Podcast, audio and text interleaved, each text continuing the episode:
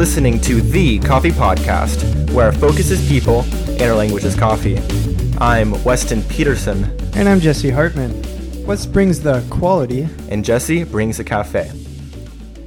As growing talks in the coffee industry are focusing on sustainability, I feel it is absolutely crucial to discuss some of the basic mechanics of the futures commodity market.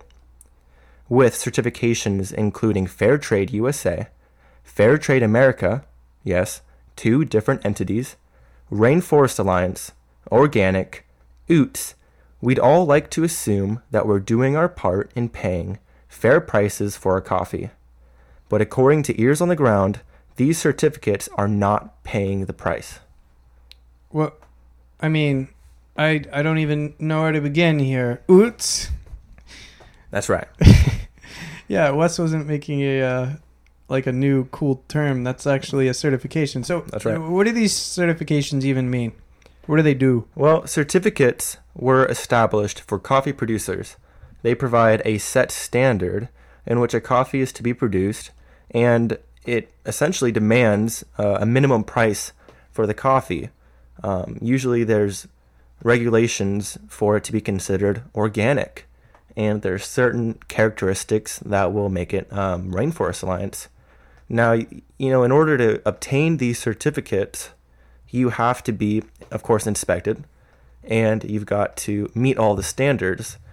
So it falls in favor with the producers when they can meet these standards because it automatically qualifies them for a set minimum price. Uh, for example, this really comes in handy. Um, we'll use fair trade. When uh, cooperatives are fair trade certified, they can count on uh, a minimum price of a dollar and forty cents per pound for washed arabica, um, and thirty cents more if it's organic. So, for a producer, you want to be certified. Um, it's kind of a, a cushion when the market falls below desirable levels. Now, now let's ask a question about you know organic certifications. These aren't cheap, right? I mean, this is not a cheap way to make coffee.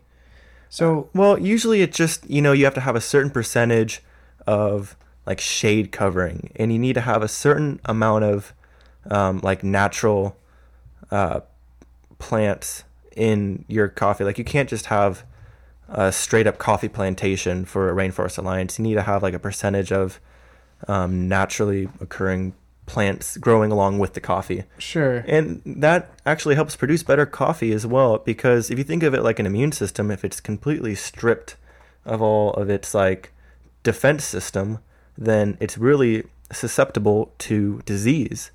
Now with like uh, you know naturally occurring plants and, and other things mixed in with your coffee, it actually provides sort of a defense system which can keep your coffee and your crop healthy and alive.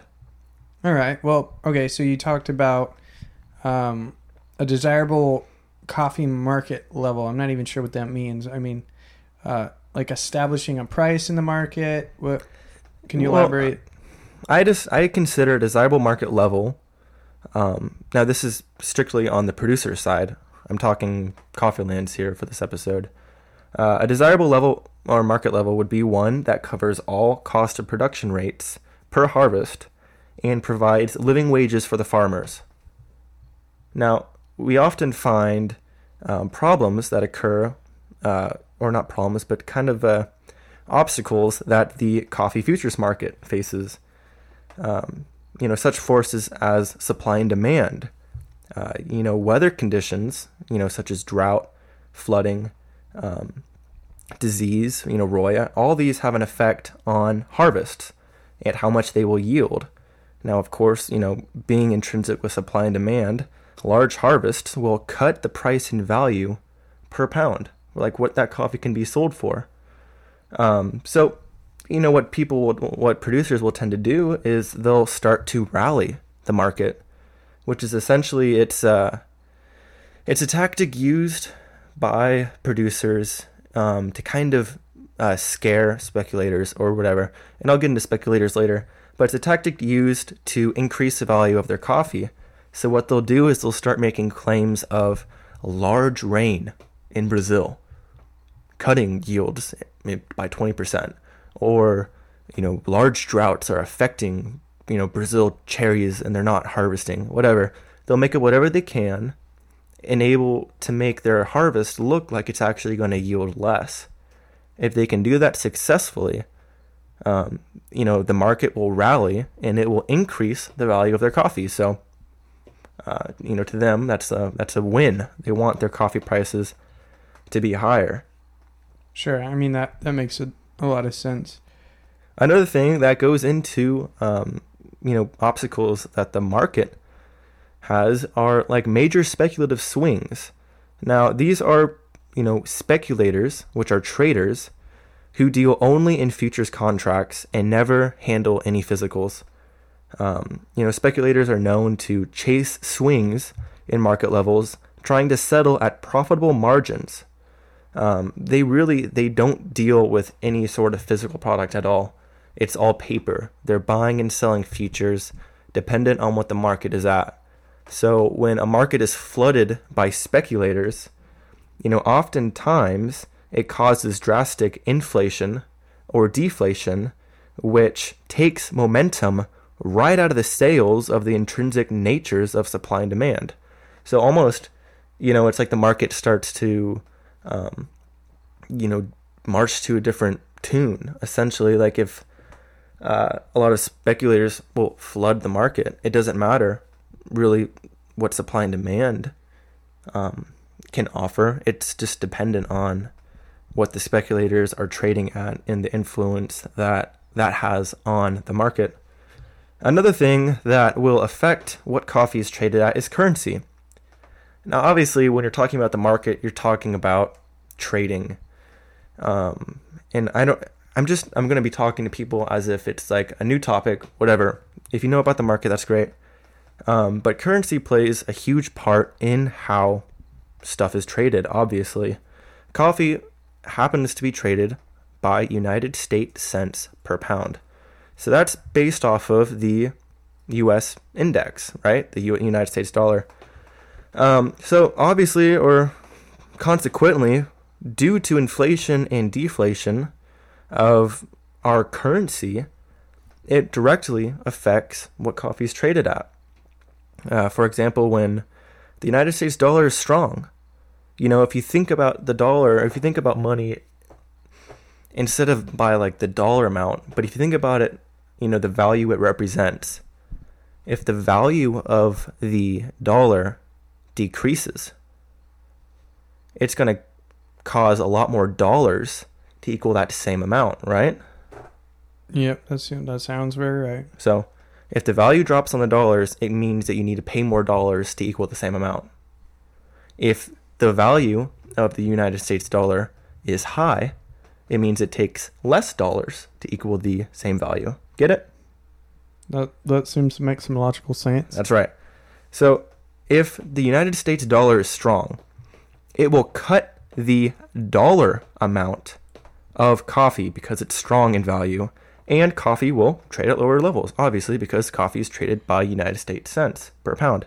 Sure. Um, now, when the United States dollar is down, it causes more dollars to equal the same amount, which is reflected in the coffee market. The coffee market is going to trade at higher levels because it takes more dollars to equal the same value. So it's almost as if you got to take what we think about as dollars having a set value, and you got to think about it as like dollars just represent a value. If the value of dollar is down, it takes more dollars to equal that. If the dollar or if the value of dollars is strong, it takes less dollars to equal that. Right. Anyways, the coffee market reflects that. Now, now obviously the cost of coffee is not linear, right?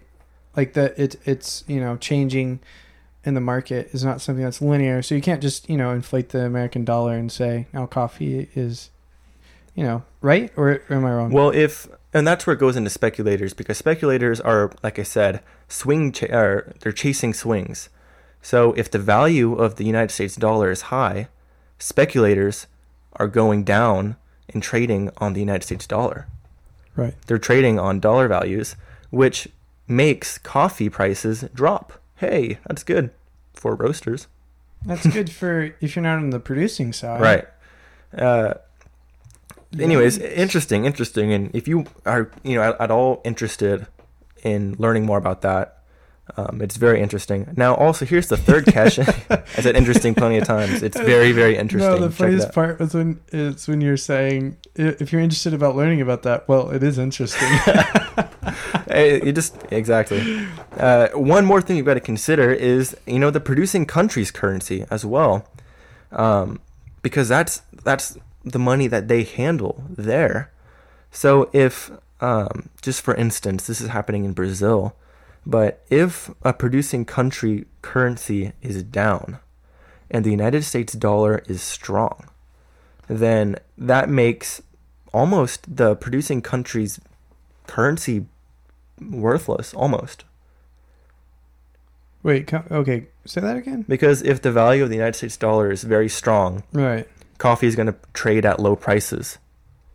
Oh yeah. If coffee trades at low prices, right? It's, the prices are already low by United States standards mm-hmm. and the producing country's currency is down. That's just like tragic low El values. Right? That's basically Sure. Well, and really in Brazil, in Brazil and other places Yeah. where, you know, if you're if the producing country's value of their currency is cut and the United States dollar is strong, man, you're looking at some rough times. I'll tell you that. Because coffee is being traded at low levels by United States standards, and your currency is at low levels. Um, ultimately, you know, the market dictates the price at which coffee is traded. So, if market levels find themselves too low, it can cripple farmers, consequently. Well, you know, I have to ask the question, you know, in relationship to the uh, the value of the U.S. dollar. You know, how low can you go? You know, Yeah. Well, I've heard differently um, from different sources, but you know they've all everyone's kind of agreed on, you know, a buck twenty to a buck thirty a pound is the decided price in which coffee can be traded that um, provides a desirable rate. You know, it covers all costs of production and living oh, for that farmer. Here, here's a legitimate question, and we, I know this may this may be outside the realm of your knowledge, but I'm still going to ask it. Maybe it's something we can find the answer to. But as far as knowing the cost of of living, you know, for farmers, is that something we really do know? Like, considering all of the possible origins of our coffee, Right. can we really know that? How do we know that? You know, how do we know we're covering their cost of living? And do we really know that? You know, I don't think we do, um, to be honest. And I don't even know if producing countries exactly know because, um, you know, here's something I was going to get into. I guess I kind of missed it, but uh, depending on your harvest yields, you know, your cost of production is different from year to year. And you are never going to ultimately know it costs this much to make this much coffee because you're either going to have more or less. Um, and when you you think you know large harvests are good, yeah, but what do you have to do now? You have to pay laborers Right. more money to harvest your coffee. The large harvests, like I said before, cause market levels to drop because there is a large supply of it. Sure. So your large harvest almost gives you it makes the the price of coffee devalue and you're paying laborers more for their work. right. So that hurts you in the end. Now, okay, here's a, here's another, or, or maybe this is more of a, a scenario, but like, you know, the farmers in South America say who are spending a good deal of money producing their coffee and trying to create a consistently high quality coffee, that takes money, right? Absolutely. And so Yeah.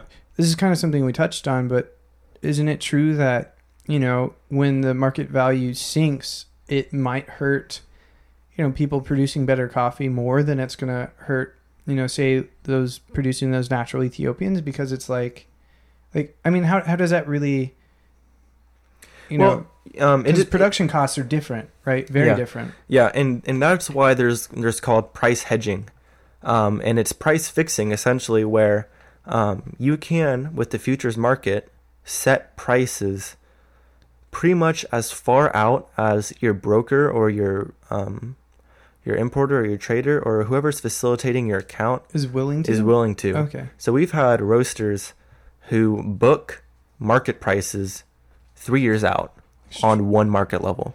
Yeah, that seems extremely risky. Dude, because the futures market, yeah, exactly. But it trades at, um, you don't just, you know, you just not just like you buy and sell like instantly. Like everything that's purchased is purchased on the futures market, which is, it's like it's like you're setting, you're setting a price for the future. right. So right now we're trading in May 2016, which means that we're setting prices in May and we're waiting for those slots to be filled, meaning people on the producing side are like, "Hey, yeah, the market's at a, a buck 31, let's price fix." Right. They price fix at a buck 31, and then all the roasters who are sitting here like, "Oh yeah, you know, I price fixed at a dollar 30." Well, hey, we we hit their mark. That slot is filled. A trade complete, whatever. So that's a little bit how price fixing goes, which can, you know, it can protect the it protects both sides essentially Sure. from drastic market changes like that. So okay, so let's let's get a grasp of what happens when the market falls. What happens when it falls, you know, below say a buck twenty, a buck thirty. Well, the market has been that low, um, even since recording this podcast. Uh, it, we've seen it as low as a, dollar fourteen in the last few months, and even, you know, over the last few years, the the market has traded at lower than a dollar. I think at one point it was like eighty six cents per pound of coffee. Um, but it's, you know, usually what happens at that time is farmers will eventually stop growing coffee, and they're going to start growing other forms of crops you know, such as potatoes, bananas, apples, really anything that will make them more money than coffee will, obviously, because to them, it's all about, you know, covering their cost of living, and coffee isn't always driven by passion, especially in the coffee lands. Coffee is, you know, usually grown in order to provide a living. So if coffee is no longer providing a living because of low coffee market, they're going to switch crops and grow something else. Well, Um, and and okay, here here's a sorry, my mind is going to you know how how does the market work as a whole too, you know, and at the end, you know, is a big company who's buying a lot of coffee like what does that do to this market, you know, or is I, I think it, I think it sustains the market. Honestly, Right, I think it does because um, it's it's paying, you know, it's paying for a large portion portion of their coffee, which even though it's not specialty coffee, and I'm not consuming it, and Jesse's not consuming it, and probably you listeners aren't. or maybe but- you are. But what it's doing is it's covering the cost of production in that producing coffee region. So that's good. Yeah, and it's interesting too. You know, I think in, you know, you're you're always worried about waste in shops as far as coffee goes, but Right. We've also kind of like danced around the idea that you know, what if waste actually wasn't such a bad thing because it causes you to buy more coffee? Yeah, it's Sure. bad. It's bad on on your end, On but, your margin, yeah. But you know, the producers like you know throw the coffee on the floor, like, well, not really, but financially sometimes speaking. sometimes they'll leave cherries on the tree to rot. They just won't harvest our coffee. That's smart. Exactly because they don't want to over they don't want to pay laborers to go out there to pick cherries that are going to be selling at a low price.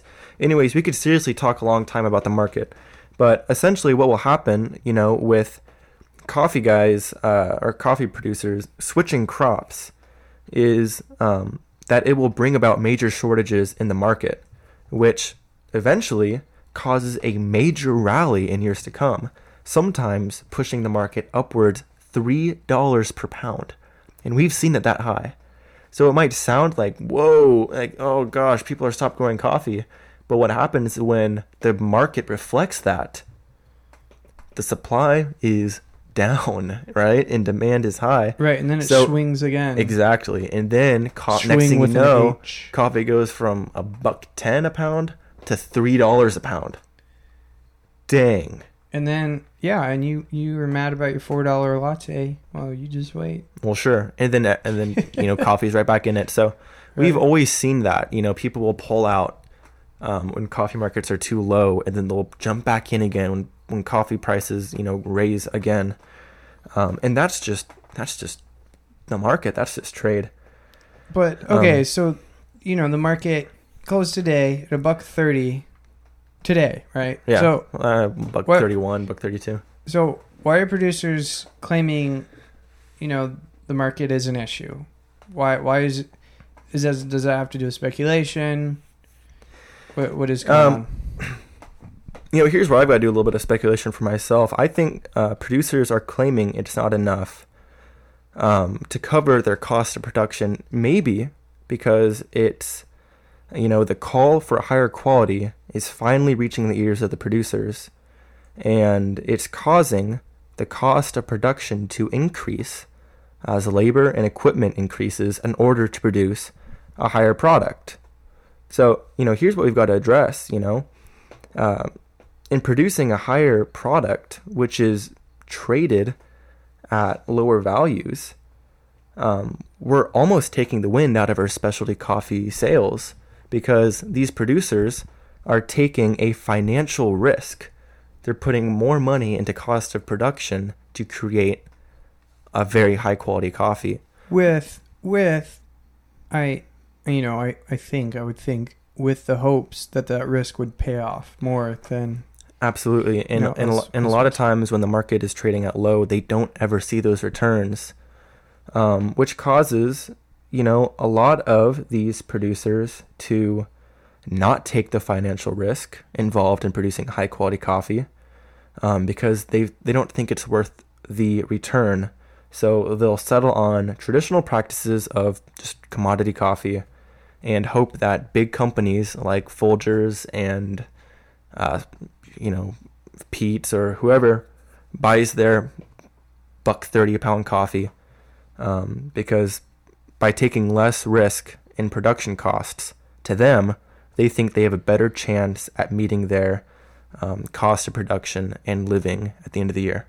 right and It's the safest bet for them. I mean the biggest thing I'm taking out thus far is coffee's coffee is a futures market. I mean it's very heavily futures. hmm and you know these producers from what you're telling me are they're in a risky business you know farming Yes. farming is risky. I mean if you're farming to self-sustain like that's a different story but when you're farming for a living like it's your business and you know you have a drought or something i think that's when the, these these uh, certificates that we talked about earlier like really come into play. They're really Yeah.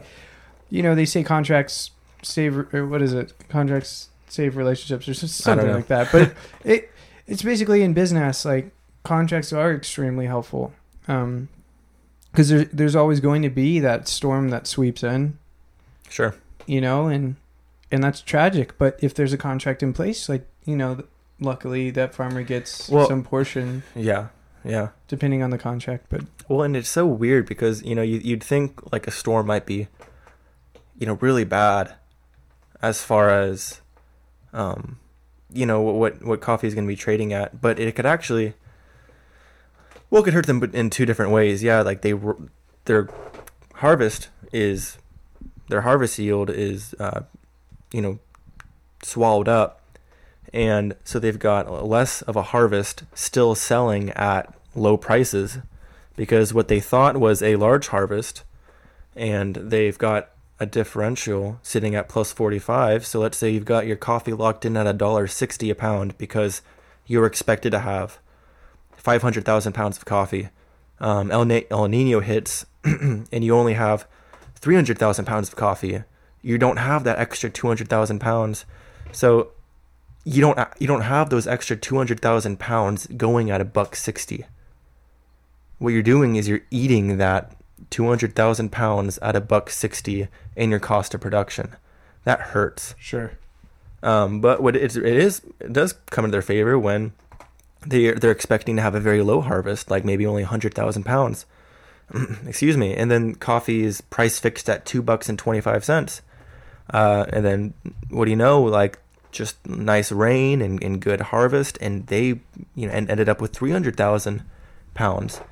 That's like 300,000 pounds price fixed at 225. I mean, it's not exactly that simple. I mean, a lot of intricate stuff goes into trading coffee, but um, yeah, it's just contracts are good and bad Here, in different circumstances. practical questions here. Why should the home brewer or the barista at the end of the chain of the coffee chain, why should they care about these things? Well, essentially, um, you know, the producers who are taking the financial risk that is involved in producing a higher quality coffee, I think they require a higher value. You know, and a buck 20 isn't going to cut it.